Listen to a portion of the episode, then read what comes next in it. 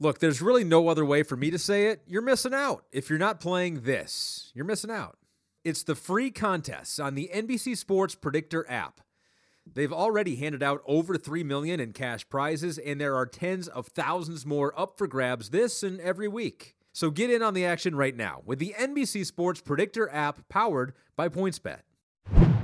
For the biggest names in sports talk, watch the NBC Sports Channel every weekday on Peacock, featuring Pro Football Talk, The Dan Patrick Show, The Rich Eisen Show, and more. Streaming live for free on peacocktv.com slash NBC Sports.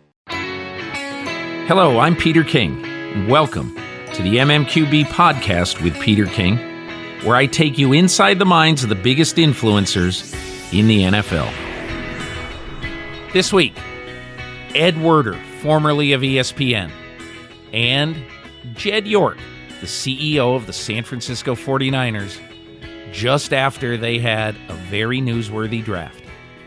I asked Ed Werder if he has a little bit of quiet outrage, even a week after being laid off by ESPN. Uh, I felt like I've, you know, never done a better job because I think I'm still as good covering games as anybody anybody has. I asked Jed York, "What do you think of the performance of your two rookies, Kyle Shanahan and John Lynch, in their first NFL draft?" I just I think they work very well together. You know, we were very very prepared going into it. We obviously knew the board very well. We knew what we were looking for in terms of scenarios and what could potentially come out, and we executed last night. Now my conversation with Ed Werder. Back on the MMQB podcast with Peter King. Uh, happy to be joined by Ed Werder, formerly of ESPN. And um, I really like Ed Werder's new Twitter handle. It's Ed Werder RFA, which, uh, for those who don't know what an RFA is, it's a restricted free agent. And Ed is that way. I'm going to have him explain it here in a second. But Ed, thank you very much for joining me and welcome to the podcast. Thanks, Peter. I have all the respect in the world for you. I consider you a good friend, and as such, it was jarring to just hear you introduce me for the first time as a former ESPN football reporter. Well, first of all, talk about Ed Werder RFA. Okay, so um, I got laid off, and I tweeted the fact that that had occurred.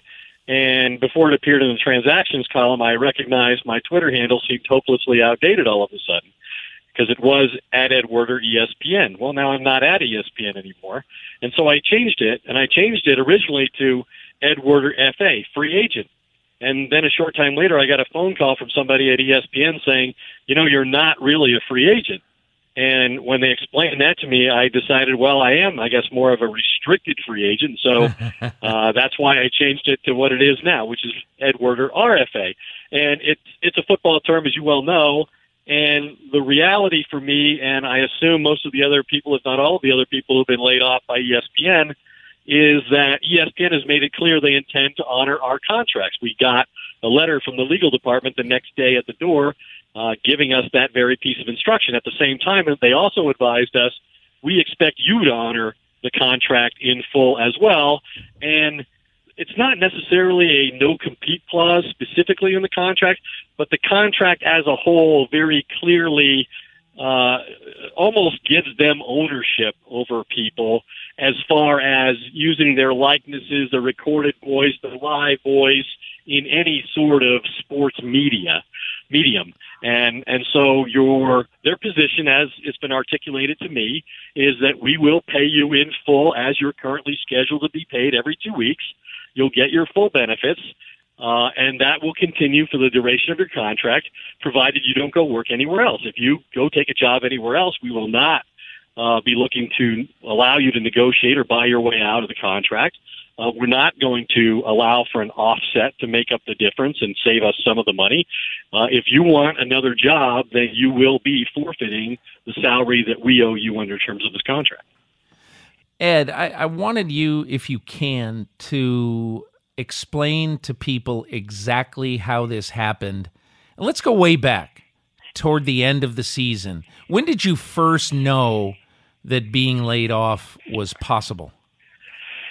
Well, you know, um, I think it was October of 2015. ESPN laid off about 300 uh, um, middle management, producers, people that you know weren't the public face of the network. And at the time, we knew that that had only partially accomplished uh, a mandate from Disney, which is the parent company that owns ESPN. And we all knew that there were the, the second round of layoffs were going to be directed at the people on camera, anchors and reporters. And for that reason, my contract was coming up. And, and really, for the first time, my goal in negotiating my contract at the time was not, you know, to get as much money as I possibly could or get the biggest raises I possibly could. Uh, I wanted uh, a number of years. I wanted I wanted security so that the next time my contract came up, I was on ESPN was on the other side of these layoffs, and I figured that that would make me less vulnerable. Uh, and ultimately, it didn't. Uh, I really thought that the fact that I had over two years left on my contract would really shield me, especially since I felt uh, I was doing, you know, a, a high quality job. I was contributing to uh, coverage of our most important asset, the NFL. Uh, I was working at games and in the studio, and not many other people did that in my role. Uh, and yet, you know, I subsequently I found out there they laid off people who had just signed five year contracts. Uh, and so now it's laughable to think that the fact they were going to have to pay me for uh, two plus years was going to in any way protect me when they were willing to pay people uh, for twice that. You have any Ed? Do you have any theory uh, about why they would do that? Why not just let these people work? Why why are they just trying to get the numbers down or whatever it is they're trying to do? I, I think that's a great question, and it's one I, I certainly have, and I, I'm not sure that I'm right, but the answers that I've been able to solicit are two. One is that somehow with this reduction, uh, from an accounting point of view, Disney will no longer look at, at this as a salary uh, issue. It's now a severance. These are, are accounted for as severance packages, severance money uh, which apparently is counted for differently in the Disney company uh, in terms of salary uh, and and severance. And the other thing I understand is that the Disney will receive some sort of significant tax benefit from doing it uh, before yeah. June first. But to me, it really like for the common guy like us, we don't understand because you know you're going to be short staffed. Uh, you're still going to have all this programming. Why would you be paying people not to work, especially people who uh, until very recently were considered your some of your very best people on your most important project. It does seem nonsensical, but that's the explanation I've gotten. Whether it's right or not, I can't be sure. How did you find out? I was in New Orleans to cover the draft, and uh, this is we're recording this on Tuesday, May two. The draft uh, so, six so exactly six days week, ago. You were in New Orleans exactly a week ago, I flew to New Orleans that night. I stayed up until about 11 o'clock talking to Saints coaches uh, to begin my uh, prep for the draft, which I begin covering on Sports Center the following Wednesday morning. Uh, stayed up till about 11 o'clock, had appointments the next day to talk to Drew Brees and Sean Payton. Mickey Loomis was going to have a press conference. I was going to be there for that. Um, and um, I knew the cuts were going to be announced that day. And I got a text message from Seth Markman, my boss, telling me to call his office. And at that time, I thought that could only mean one thing. And it, it seemed surreal to me. But when I called him, he informed me that uh, there was a HR person in the room, which of kind of confirmed my suspicions. Uh, and he read me uh, a statement that I assume he read multiple other times during the course of the day. Um, that I was being laid off, that it, it didn't diminish in his eyes uh, the quality of my work, um, it was effective immediately, and then um, came the odd turn, which was they asked me uh, to stay and cover the draft uh, and, and stay in New Orleans cover the Saints draft for the next three days. And I'll, I'll give Seth Markman credit for this. Uh, he he did that. He called me and told me before the draft, knowing that uh, I would have every right, in all likelihood, I would leave, and they wouldn't have anybody in New Orleans to cover the draft um, because they could have obviously let me cover the draft, made me think I had survived the cuts, fly home after three full days, exhaustive days of draft coverage, and then told me I was laid off. And really, that's the only way I could have been more upset uh, than I was having them tell me when they did. So I do give them credit for that, but I do still think uh, it's very rare that a company would call an employee uh, effectively fire them and then in the next breath ask them if they wanted to stay and cover the draft. So Ed, we've had a couple of conversations since this happened. You know, uh, you laughed at that. Not, I mean not so much, right? No, I know that. I know. But we've had a couple of conversations, and one of the things that uh, that interests me is your reaction. You knew that there was a chance that this was coming, regardless. it could have come to almost anybody at ESPN. So you knew this was a chance, but you still have some quiet outrage about it. Why is that? Well, because I, I devoted 17 years of my career to this company, and uh, I felt like I've, you know, never done a better job because I think I'm still as good covering games as anybody anybody has um, in terms of reporting both pre and post game live, uh, or in any sort of you know way you want to write a post game piece or whatever. And then I thought um, I, I had really improved in terms of being in the studio on NFL Live and NFL Insiders and Sports Center shows. Uh, I felt like I brought unique content every single sh- to every single show that I was on. Uh, I felt I had developed a contact when news broke, even if it happened during a show. I could quickly get somebody on the phone who could explain it to us, uh, and then we could provide that insight to our audience almost immediately. And I, I just don't think that we can continue, or ESPN can continue uh, to produce the same quality NFL shows without the people, some of the people who have been laid off. I simply don't think the people who will be taking some of these roles, some of the people who will be taking these roles, are as good as as I am or some of my other colleagues who have been let go.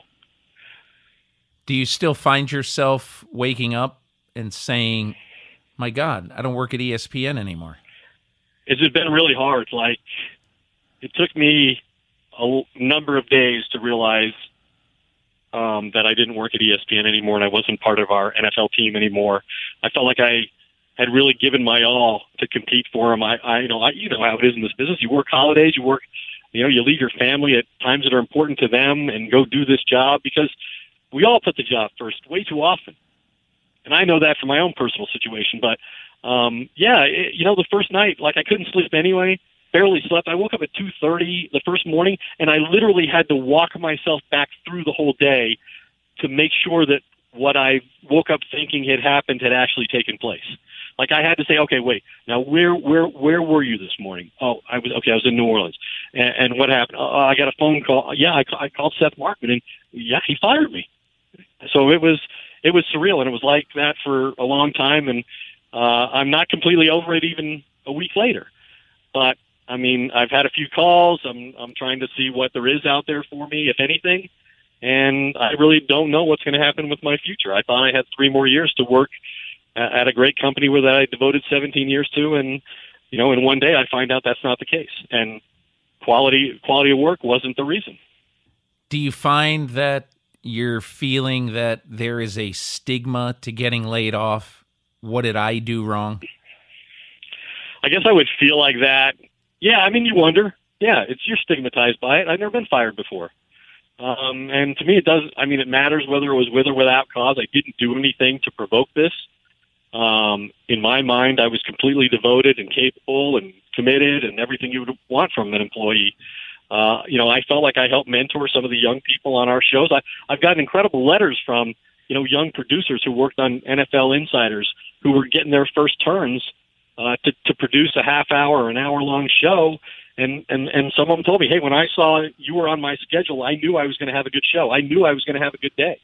Uh, we appreciate that you looked out for us. And you know, researchers the same. I got this incredible note from a researcher named Doug Clausen, who I call stat. Uh, I call him my stat guru and he just came up with incredible information and and and you know segment suggestions and so forth. And I really advocated for him, and and and I, I reached out to him, and I replied all to a lot of emails. And but yeah, it's just shocking not not to be a part of all that anymore. I, I don't really know what I'm going to do now. You got a phone call from Roger Goodell. I got a mess phone message. Yeah, I missed I missed a call. Uh, he left me a voicemail um, saying that he he had been made aware of what had happened and he was wanting to uh, extend his concerns to me. Um, subsequently offered, you know, to help me in any way that, that he or his office could.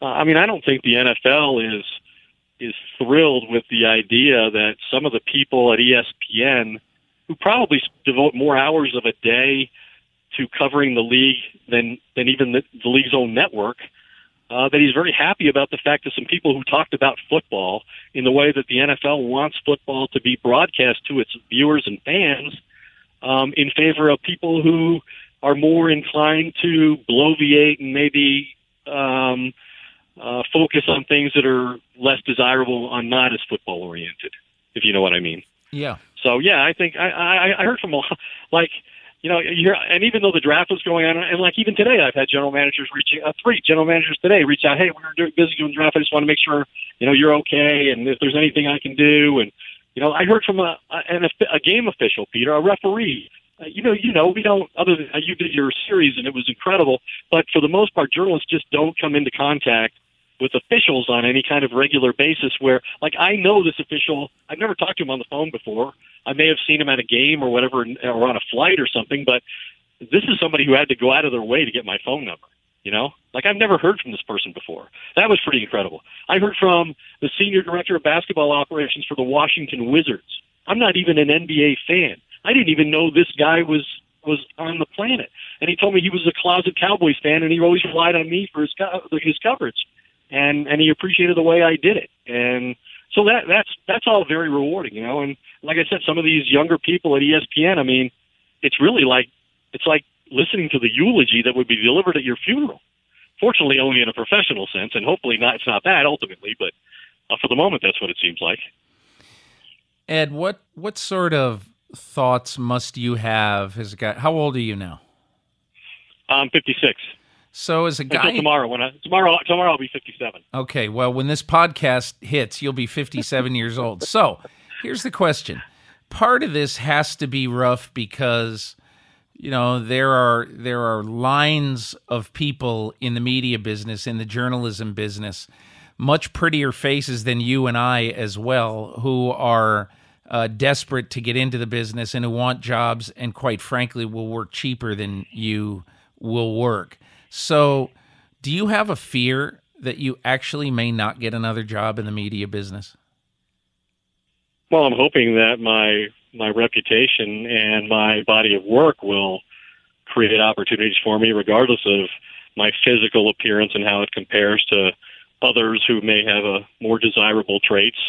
Um, I, I think that there are very few people um, in any medium covering the NFL who who would say I'm, I can't compete with them um, at the highest level of covering our league, and so I hope that would make me attractive in a way that maybe physically I'm not. I mean, I didn't get the job because I'm physically attractive to begin with, so to me, probably aging uh, and to you is less, you know, less a concern than it might be to some other people um, who have gotten the job maybe more because of that than because of the quality of their work or their ability to report or their contact list. Yeah, yeah. I mean, yeah. I don't know. I'm going to get a job. I, I I don't know that for sure. I know I've had some people reach out to me pretty quickly, um, and I've only talked to one of them at length about uh, what they envision doing if they were to offer me a position. But yeah, I, I don't know if I'm going to work again. But uh, I also you know, we this goes back to sort of ESPN telling me if I find another job and I, I want to take it, that I'm walking away from their money. You know, I would just say, don't underestimate how much I like to play golf. Yeah, that's a good one. Uh, finishing up with Ed Werder. So, are you depressed for the uh, University of Missouri grad, the Ohio U grad, the Northwestern grad from a really good journalism school? That uh, is going to walk down the uh, the graduation aisle this spring and is going to hope to have a really good 35 year run in the business like you have had. You worried for their futures? Yeah, I'm worried about I'm worried about journalism in general. Um, I just don't think it's going in a very good direction. And right now, I see, you know, you and I both worked in newspapers. That was our background, and I just I see television now sort of going down the same primrose path that newspapers began going down about 20 years ago. Um, and that I think hastened me leaving the newspaper business because it seemed doomed. And uh, people people don't read anymore. Uh, you know, they, they they they read Twitter. They read they they don't read Gary Smith and Rick Reilly, uh, and Frank Deford or you or me You know, and they don't read long form stuff for the most part. They they read everything in 140 characters. I mean, how many times do you tweet something and people will say they can't even bother to look back through your timeline five minutes to see what you're referencing? Yeah. You know, they have Google and they don't even want to. They don't even want want you. They can't even spend the time to go look something up. They well, the, you, you know, the the scary thing to me is, and again, I don't know what the numbers are really, but I have a feeling what the numbers are. Um, that there's a very good chance that on our site, you know, a story about the draft grades. I'm not a big fan of draft grades, but Chris Burke, I think, does a really good job. He's a smart guy. But the story about draft grades, which the reason why I don't like them is very simple. I don't think anybody knows how any of these guys are going to play, right. and trying to predict that is like trying to predict the weather in six months.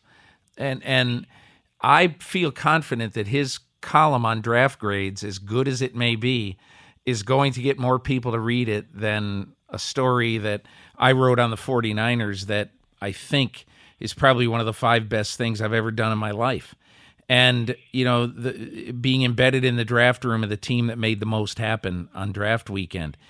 And so that is the way the world is going. I tend to think a generation ago if i was in the draft room with the uh, i don't know with the mike holmgren ron wolf packers in 1993 that that would have been a sensation you know uh, but here the cover of sports illustrated magazine which everybody got at the time yeah, yeah. And so, but and and look, I'm not the one thing that nobody wants to hear from a dinosaur is, well, this is the way it used to be. It was a lot better in those days. And I get that. But there's something that is sad about all of it that to me, um, I think with all the aggregation sites, you know, Big yep. Lead, Deadspin, Pro Football Talk, I mean, and some of them do fantastic original reporting, but a lot of their reporting is commenting and and doing stuff about stuff that's out there. And again, I, I mean, I'm not I'm not trying to remake the business. I understand the way the business is, but I mean, I believe that your you getting laid off, that whatever happens to sites that do original reporting, all of that is a harbinger of really bad things to come because what it means is that there's going to be less original reporting and a lot more opinions being made without original reporting. Some good, cogent thoughts from Ed Werder about our business and about what's going on in his life. Much, much appreciate him taking the time. You're listening to the MMQB podcast I don't know about you. I don't like to shave. Who does? Nicks and scratches on your face, they're not fun. And let's face it, razors are so expensive. That is, I thought they were until I got my first package of razors from Harry's. For decades, one big razor company has relentlessly increased prices and reaped immense profits at the expense of its customers. So Jeff and Andy, two ordinary guys just fed up with getting ripped off, started Harry's to fix shaving. Harry's knew there was only one way to ensure quality, so they bought their own blade factory. By taking less profit and selling directly to you over the internet, Harry's offers their blades at half the price. Now, here's where it gets good for you. Harry's is so confident you'll love their blades, they're giving you their trial set free. They just need you to cover a $3 shipping fee. Your free trial set includes a weighted ergonomic razor handle five precision engineered blades with a lubricating strip and trimmer blade, and rich lathering shave gel and a travel blade cover. Stop messing around and start shaving with Harry's today by claiming your free trial offer, a $13 value for free. Just cover shipping. To get your free trial set, including a razor handle, five blade cartridge, and shave gel, go to harrys.com slash king right now. That's harrys.com slash king. And can I just say one thing about this Harry's set that I got just like you're going to get in this free trial? Here's what's amazing about it your fingers do not slip off this handle, the razor handle. Do you know how when your hand gets wet, that your hand always slips down on the razor so you end up like right with your fingers right near the blade? This is a perfect razor handle, the best I've ever used. Now, obviously, you want good blades. They've got good blades. This razor handle, you're going to think you're shaving in heaven. That's harrys.com slash king. Do it right now. Back on the MMQB podcast with Peter King. I'm with uh, Jed York of the San Francisco 49ers uh, on the day after the plan that Jed York put in place had its first very big day. I, with all due respect to free agency and some of the players you got in free agency, Jed, I think that it's the first day of the draft that really kind of tells the tale. We're sitting here on day two of the draft, and I just wonder I know this is a broad question, but sitting there last night watching your new general manager, John Lynch, your head coach, Kyle Shanahan, uh, your new scouting czar, Adam Peters, and Parag Marathe, your, your longtime and trusted cap guy. What'd you think of your new team and how they did last night? I just I think they work very well together. You know, we were very very prepared going into it. We obviously knew the board very well. We knew what we were looking for in terms of scenarios and what could potentially come out, and we executed last night. So it was a very interesting thing, and, and as I describe in my column this week, you know, I was sitting with your um, with your with three of your of your guys, and you know, right before the draft, and and I didn't know what you were going to do, and I was very surprised to hear them say that it's Myles Garrett, and uh, and then it's Solomon Thomas, and it's Reuben Foster.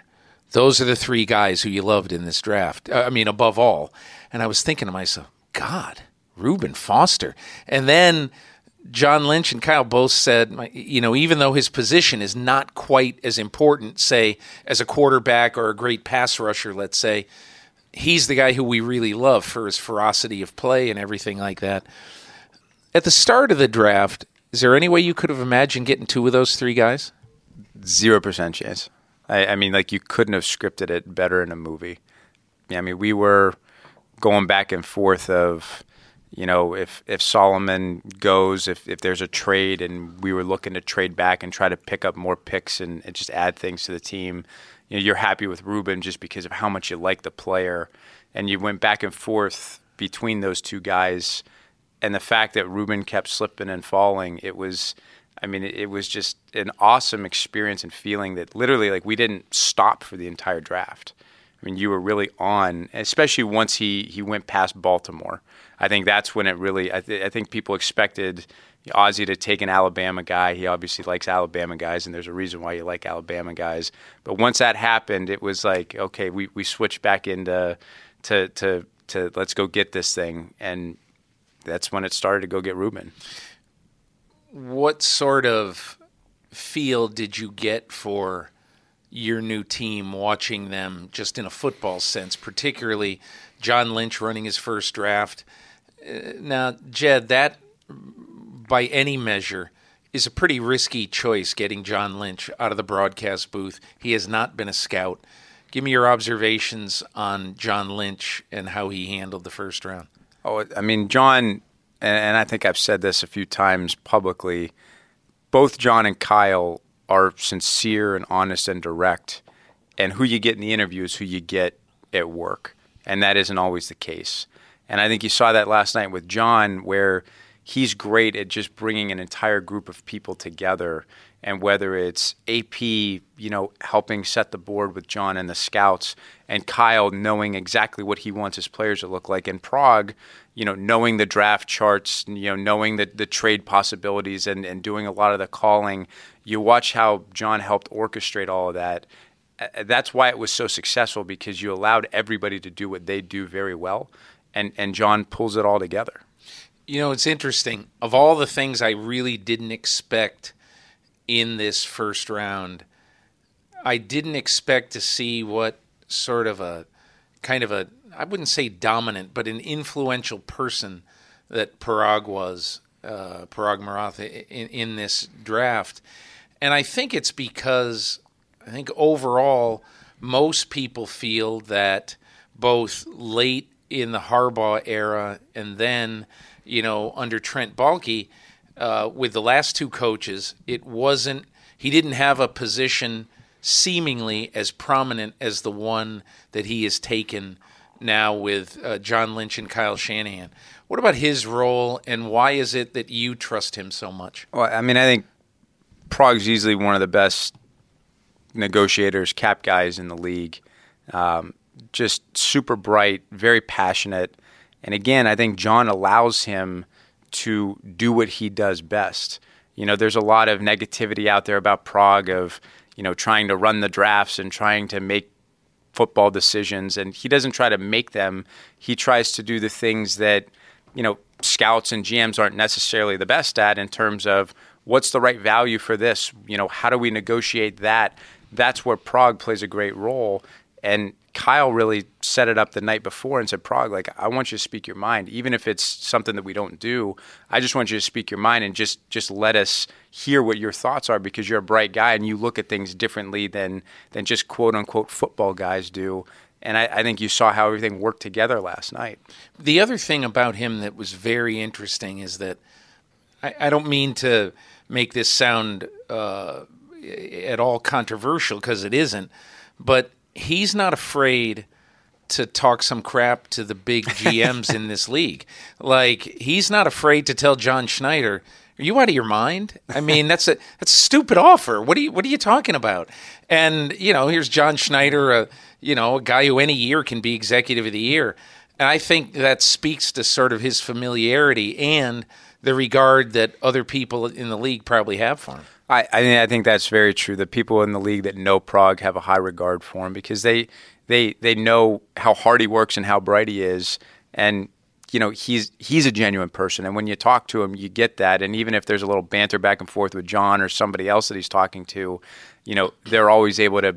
There's no hatchet, but if there is, they're able to bury it after the fact and kind of laugh about the interactions that take place. I, I what I've found over the years is that guys like Mike Tannenbaum, Howie Roseman, Parag, I find that a lot of quote football people, football lifers, are uncomfortable with people who, you know, and the Cleveland did it with Paul D. DePodesta, even though that's a little bit of a different story. But I find that they're uncomfortable with people who haven't walked in their shoes and who don't know it.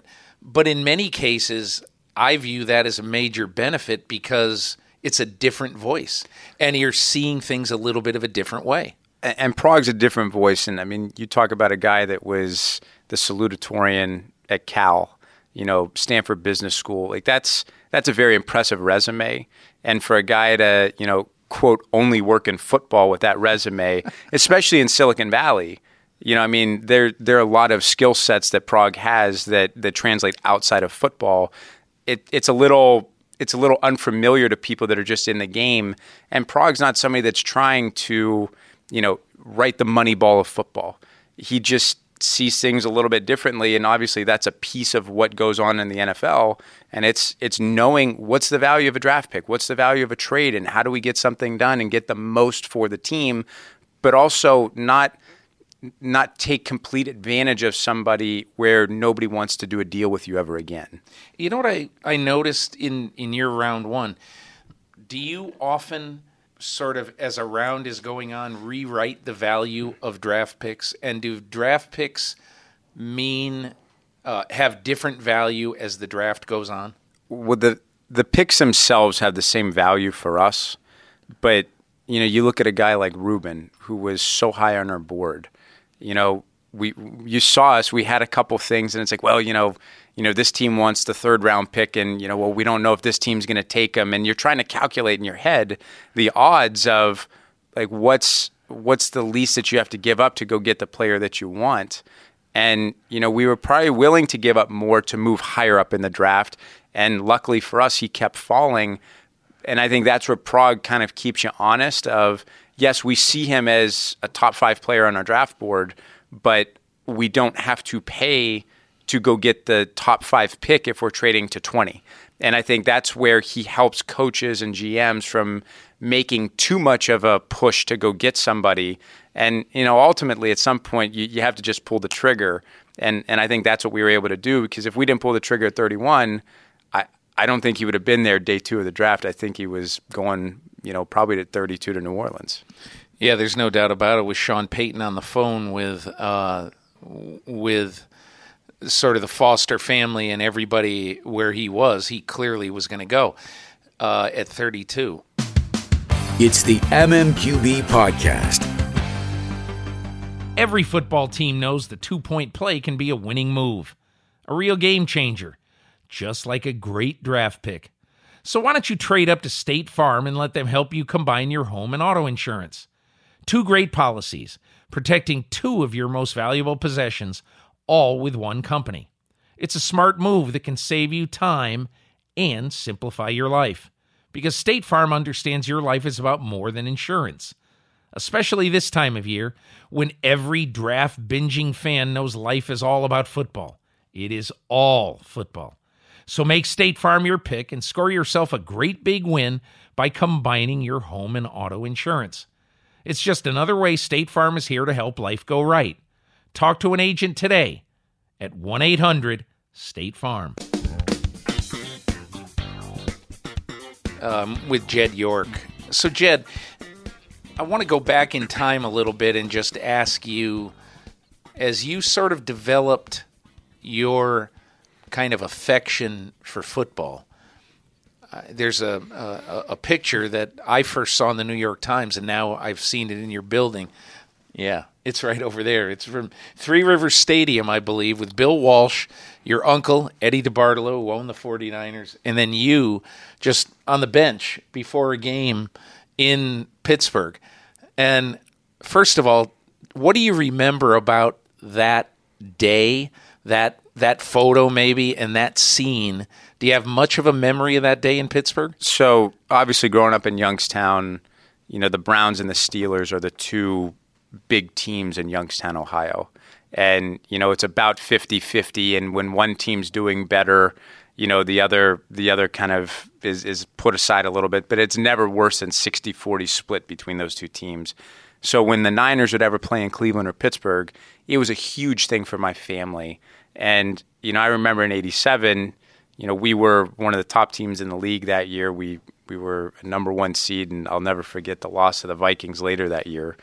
But it was a game you expected to win in Pittsburgh, and when you didn't win, it it was like life ending to to my family, especially my uncle, when you didn't win at home, where where the family was from, and it was you know you could tell Bill had stress because there was just a different level of intensity when when we played in northeastern Ohio, western Pennsylvania.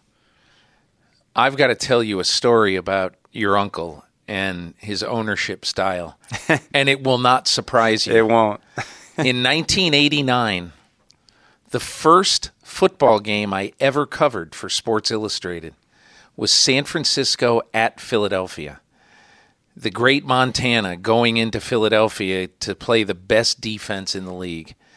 And uh, the 49ers were down I, I forget, probably 20 points at one point in the game. Montana threw four touchdown passes in the second half, and you won. You, the 49ers won. So I'm on the sidelines near the tunnel where the team was going to go off. And Eddie is standing there in the tunnel and he's almost crying because he just he keeps saying I am so proud of these guys. I'm so proud of these guys. And he's getting emotional as he says it. The gun goes off, players are coming off the field, and here comes Ronnie Lott.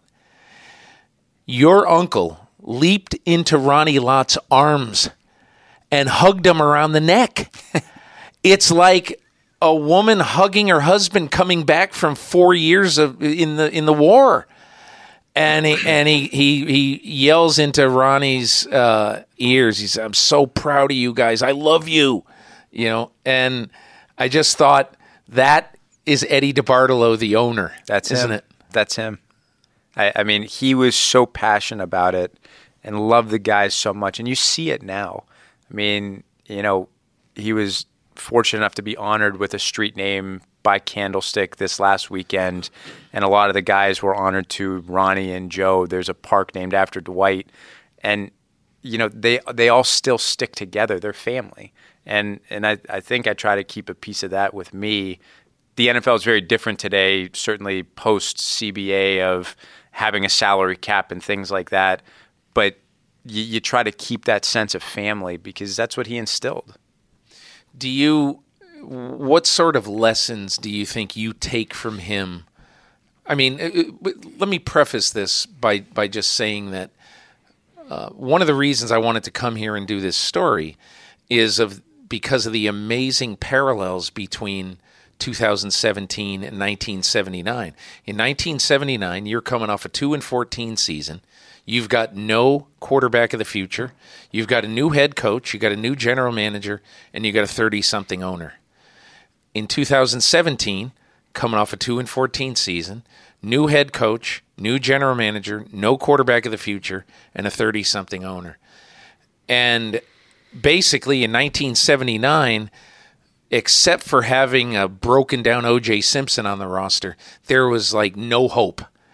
And in 2017, after what you've been through the last three years, a lot of Niner fans would say, oh my God, no hope. What are we going to do? So, how do you look at the comparisons of where you were then and where you are now? I I think the difference now, um, you know, I think we have some talent on defense. We have some high picks, and obviously adding two first round picks yesterday is a is a huge thing. And you know, when you look at Kyle, nobody should ever be compared to Bill. It's not fair to Bill. It's not fair to anybody. But certainly, an offensive minded guy, you know, working with an offense that th- there's not a lot of big name talent. I think Kyle has shown that he can get the most out of any offense. And I think that's the thing where he's been patient, where you would think, got an offensive minded coach, you had two first round picks, you spent them both on defense. You know, Kyle understands that we need to build this thing the right way with the right pieces. And, and he will work with the group that we have. And, and this is not something that needs to get fixed and built in a day in one draft and one free agency. It's going to take a little bit of time to get that nucleus and foundation together. And when we do, it should be something that should sustain itself for a while. So I, I do see the similarities, at least in the thinking of how do we build this the right way.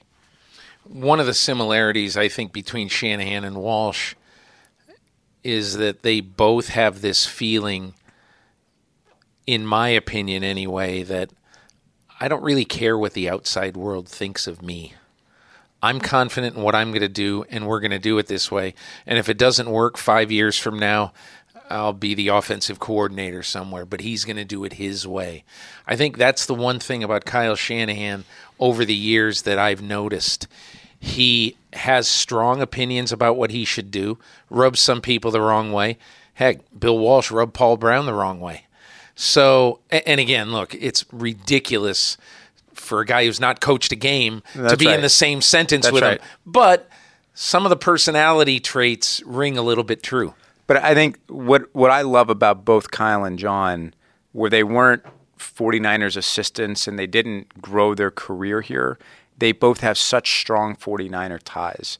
And I think, you know, Kyle's dad took a lot from his time here to Denver to help them get to two Super Bowl victories. You know, John Lynch played for Bill Walsh, played for essentially Bill Walsh disciples through his entire college and pro career. So when you talk about guys that know and understand the 49ers sort of history, legacy, lineage, they, they didn't necessarily grow up here, but they grew up with those ties and with those roots. So when we talk and when we speak, we speak the same language. And I think that makes it very easy for people here that, that know what the 49ers mean, but not people that are necessarily from outside of that tree understand what it means to be in this building. We're not coming off of a 2 and 14 season and didn't have a good year. We're the five-time Super Bowl champion San Francisco 49ers who were the team of the 80s and and arguably the team of the 90s at least the, the, the, the, beginning of the 90s that's that's who we are. It's a different franchise. It's a different story. And i think they understand the history of it but they also know that you're not going to build that or rebuild it in a day. If you want to do it and do it right it's going to take some time. It might take a little bit more work. And that's why john i mean i love his hashtags on twitter. It's brick by brick. And when you get enough of the bricks put together and you do it one at a time, you end up with a pretty nice cathedral when it's all said and done. I'm with Jed York, the CEO of the 49ers. Uh, Jed, uh, a lot of people in football raised an eyebrow or two when you hired John Lynch because he had not been a scout. Um, he was in the broadcast booth. The last person of a high profile who did this was Matt Millen, and they're not throwing many parades for Matt Millen in the city of Detroit. Why did you hire John Lynch? So when we interviewed coaches, I mean, we said very early on we wanted there to be a good relationship and, and, and just a mutual understanding and respect between the general manager and the head coach. And, you know, Kyle didn't really have somebody that was tied to him. A lot of the coaches kind of came with a package and they had somebody that was going to be their guy. And we talked through it, there were some great people that we interviewed and, and guys along the more traditional route. And Kyle brought it up. You know, I think John had talked to Kyle about it. Kyle's dad obviously knew John very well. And Kyle just pitched it to me. He said, you know, what do you think of John Lynch? And, you know, at first it's like, okay, well, you know, it's a former player. And the same type of stereotype that, that the world kind of had for John. And it's like, well, what's what's the point? Like, if, if we're going to hire Kyle, we're not going to hire Kyle until after the Super Bowl, anyways. Why not sit down with John Lynch and just get to know him a little bit and see if this is the right fit? And when you see it, it's not just a guy that shows up on Sundays to do games for Fox. It's a guy that watches film religiously and knows the league inside and out.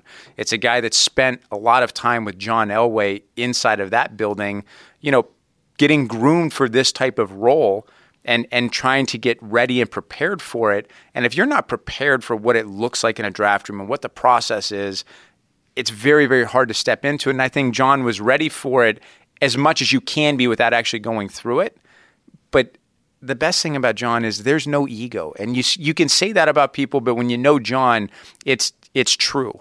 And I, I mean, it almost like he's almost too good to be true as a human being, because he really doesn't care what it looks like for him personally. He cares so much about the team, and he's able to bring the most out of everybody in the building. And watching our free agency, we signed 13 or 14 players, and a lot of the guys, you know, he helped sell and bring in because of his genuineness and his passion and and how he kind of approaches the game and the players all respect him and that's that's what you need you need people that can bring all the pieces of the building together in a way that makes you know the whole stronger than the than the sum of the than the pieces it was interesting he's almost like a he's he's almost like a kind of a goody two shoes guy. He's Captain America. Yeah, yeah. Because uh, you know, one of the things that he showed me was all these uh, DVDs or CDs of of Bill Walsh addresses to the team and everything, and he's flipping through it and he goes, "Yeah, this is I'm going to do this this off season. I'm going to watch a lot of these this off season. I need to know the heritage. I need to know all this." And you know, again, it's it's just he's an interesting person in that he sort of reveres football history and reveres the game and you know he's a little bit when i proposed this story to him and i said you know you're doing what bill walsh once did and you're in almost exactly the same starting point that he was i said this to him at the league meetings he goes peter i've got goosebumps i mean he's just he, a, does, he genuinely he does. does. he's a gee whiz guy yeah and and then you meet his family. You know, you know his family. They he's got four great kids, and you know they they wanted to to take a tour of some of the tech companies. And Parag's wife works at Google, and and Jen's a, great executive at Google. She's awesome. So they set it up, and you know they're walking around the Lynch family, and she's just like, you know, these are four kids that three of them are in high school, and they're all like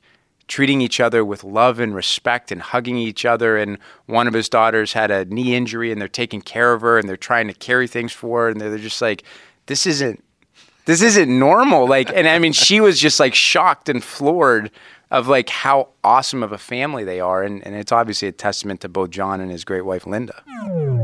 This is the MMQB Podcast. QB Podcast. Are you hiring? Do you know where to post your job to find the best candidates? Now, posting your job in one place isn't enough to find quality candidates. If you want to find the perfect hire, you need to post your job on all the top job sites. And now you can.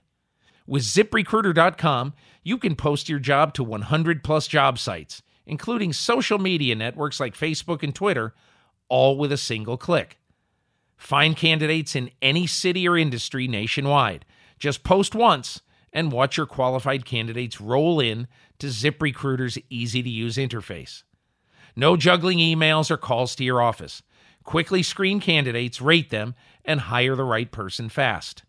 Find out today why ZipRecruiter has been used by Fortune 100 companies and thousands of small and medium sized businesses.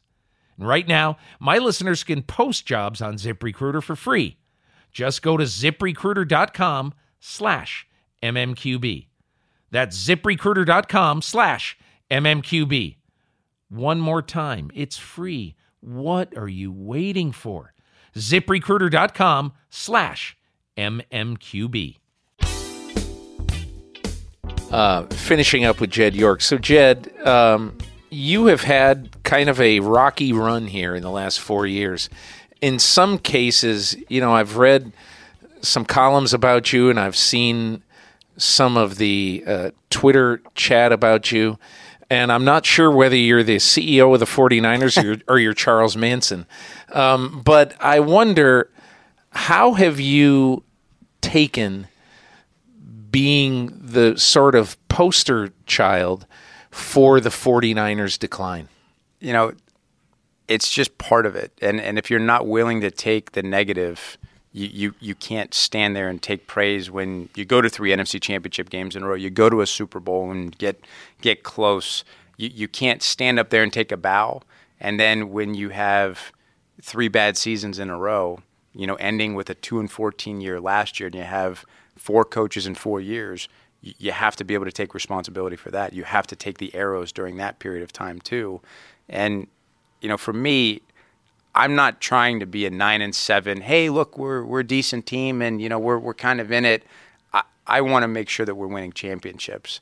And you know, we've made some bets that that didn't pan out, but I'm going to continue to make bets that I think are going to be the right things for this franchise long term. And ultimately, I want to build a franchise that's going to have a head coach and a general manager here together for 10, 15, 20 plus years and win multiple championships. Finishing with Jed York, two more quick things.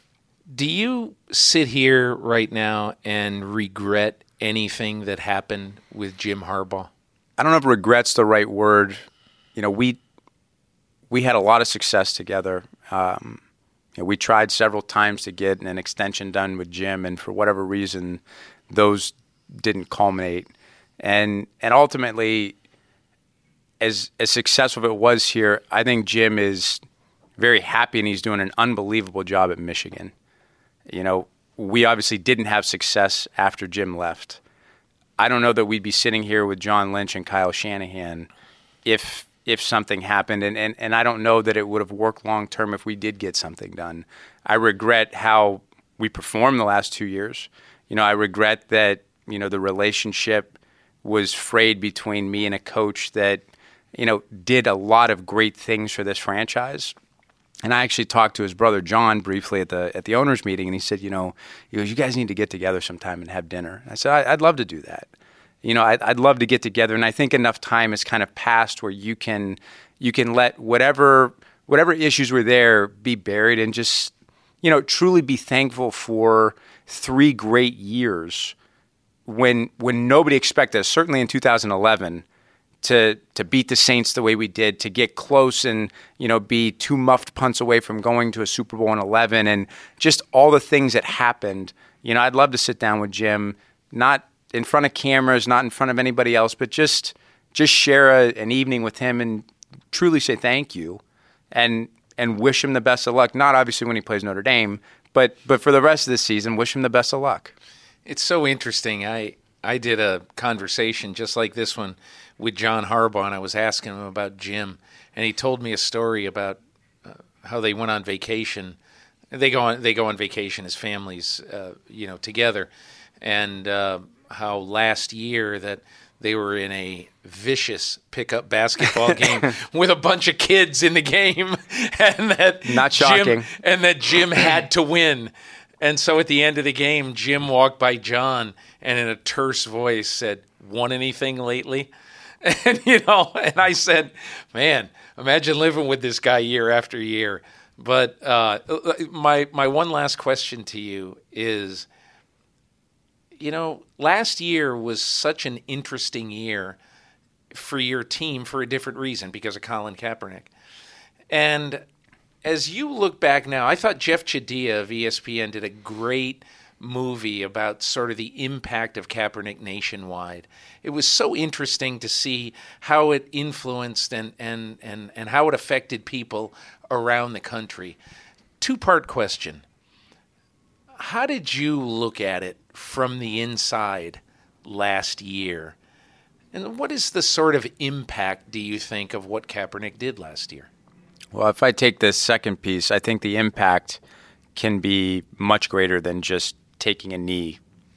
I think the impact can be something that hopefully in a divided time in our country can can allow people to see folks that are mistreated. You you know, you see some of the injustice that takes place in the inner cities and and it, there's a huge socioeconomic divide and you know, we ask our police officers to to wear so many hats and you know when there are negative things that happen with police officers you you see that you know they're not always trained to be social workers and and be first aid and first responders in in a way that there's some issues that that need to be addressed.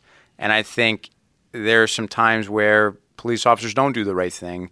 If we can build that bridge between police officers and the inner city communities and, and the, the lower served communities that they're supposed to serve, I think that can be something that's a long term legacy that the 49ers can be a part of. I think when you go back to the first part of the question with Cap, you know, he he was voted, you know, our, our sort of team leader last year. He had the Len Eshmont Award, which is a very, very big award on this team. And there were players that, that didn't like what he did. There was certainly a clear divide in the locker room, but I think people respected that it started a dialogue that instead of you know we're not going to talk about something it's going to be well your this is your issue and you know I don't like what your issue is. I think he actually started a dialogue of guys that didn't necessarily talk all the time. You know it might have taken us off track from what our purpose is is to win football games but I think in in a bigger scheme of things I, I think it laid a foundation of something where we allow guys from different backgrounds and different walks of life to openly discuss things in the locker room and hopefully over the long run that that brings your locker room closer together. What do you think happens to him now? You know, I mean, does he have a future in football or in some sort of social justice area, do you think? I, I think it depends on what he wants to do. I, I, think he really certainly is passionate. I know he's passionate about social justice. Um, and I think he was willing to sacrifice a potential future football career for things that he felt was important. And you know, for him, I think he's a very talented player. I think he's a he is a good kid. There's a lot of people that that misunderstand Cap and misrepresent Cap, and it doesn't mean that he's perfect. It doesn't mean that you have to, you know, like everything that he did. But I think you know if he gets a chance, I, I know he's going to work hard at football. But I know what his passion is in terms of, you know, making the world a better place, and and I and that's real. They, that's not something that was drummed up and was fake. That's real. If one of the 31 other owners or, or franchise runners were to say to you, Jed, what do you think of this guy? Is it going to be too much of a distraction? Should we consider bringing him in? What would you say? You know, I think Colin has said that, you know, he's not going to take a knee. Um, so I think from his standpoint, I think he knows if he's going to play in the NFL, he doesn't want to be a distraction. And I think he has figured out over the last year how to balance and separate being a football player and doing things for social justice. Uh, so I don't think he would be a major distraction for folks. And, you know, it'll be interesting to see what happens between now and the start of the season, whether somebody picks him up. Jed York, thanks so much for taking all the time. Thanks for hosting me here in Santa Clara, and uh, good luck to the 49ers this year. I appreciate you. You've been good luck in the draft room, so we're, we're going to have to get you back at some point. Thanks a lot. You're listening to the MMQB podcast. My thanks to my guests Ed Werder and Jed York for some really enlightening thoughts this week. So, a couple of thoughts about the just completed NFL draft. And some of this is going to go against the grain. As I wrote in Monday Morning Quarterback, I think it's ridiculous that the general manager of the uh, of the Chicago Bears, Ryan Pace, is being raked over the coals for trading two third round picks and a fourth round pick to move up from three to two to draft the quarterback that he wanted, Mitchell Trubisky from North Carolina. The popular thought around there, uh, you know, out there about this move is that Ryan Pace could have sat right at number three and absolutely unequivocally could have gotten Mitchell Trubisky uh, at draft pick number three instead of moving up to number two in the trade with San Francisco. And I believe that it's likely he could have stayed at number three and gotten uh, Trubisky. But I'm just going to tell you one of the things that I learned after being embedded in the 49ers draft room over the weekend is how little individual teams know about what other teams are going to do. Uh, for example, when Trubisky was taken by the Chicago Bears, John Lynch, who runs the draft for the San Francisco 49ers, yelled out in surprise, Trubisky! They picked Trubisky! Like he was totally shocked, which he was. So and that was not the only time that they were shocked in San Francisco over what happened. And the and the reason is because out there in the public, everybody thinks, well, you know, you guys know what's going on in the draft. You know who's going to pick who. They don't. I'm just telling you, the vast majority uh, of these guys in the league, especially in a competitive situation, like Ryan Pace would not tell the 49ers. I saw it happen he would not tell the 49ers who he was going to pick if he traded up to number two. And so essentially what uh, what happened is that you know the, the the the Chicago Bears felt that they had to make a trade to ensure that they were going to get their quarterback. Now, people have said, well, they would have gotten him anyway. And I think that it's probably an 80% chance, as I said, that they probably would have gotten Trubisky at number three. But can you really know for sure? Are you really sure that the Cleveland Browns sitting there at number 12 and loving Mitch Trubisky, can you be really sure that the Browns were not going to trade from 12 to 2? Well, you can say it's likely they weren't going to trade from 12 to 2, but could you be sure? Absolutely not.